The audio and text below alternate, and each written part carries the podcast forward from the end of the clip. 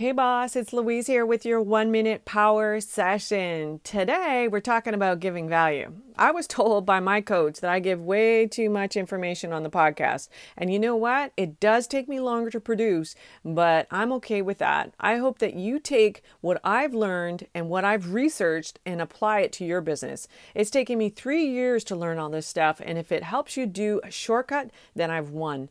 If you create content, when you're finished, ask yourself, are you proud of it? If you're proud, then you can sleep at night knowing that you are putting the best of you out there. I'm also very proud of my coach's toolkit. It's been getting rave reviews. And go to louise corville dot com to get a copy yourself. Thanks so much for listening. Bye for now.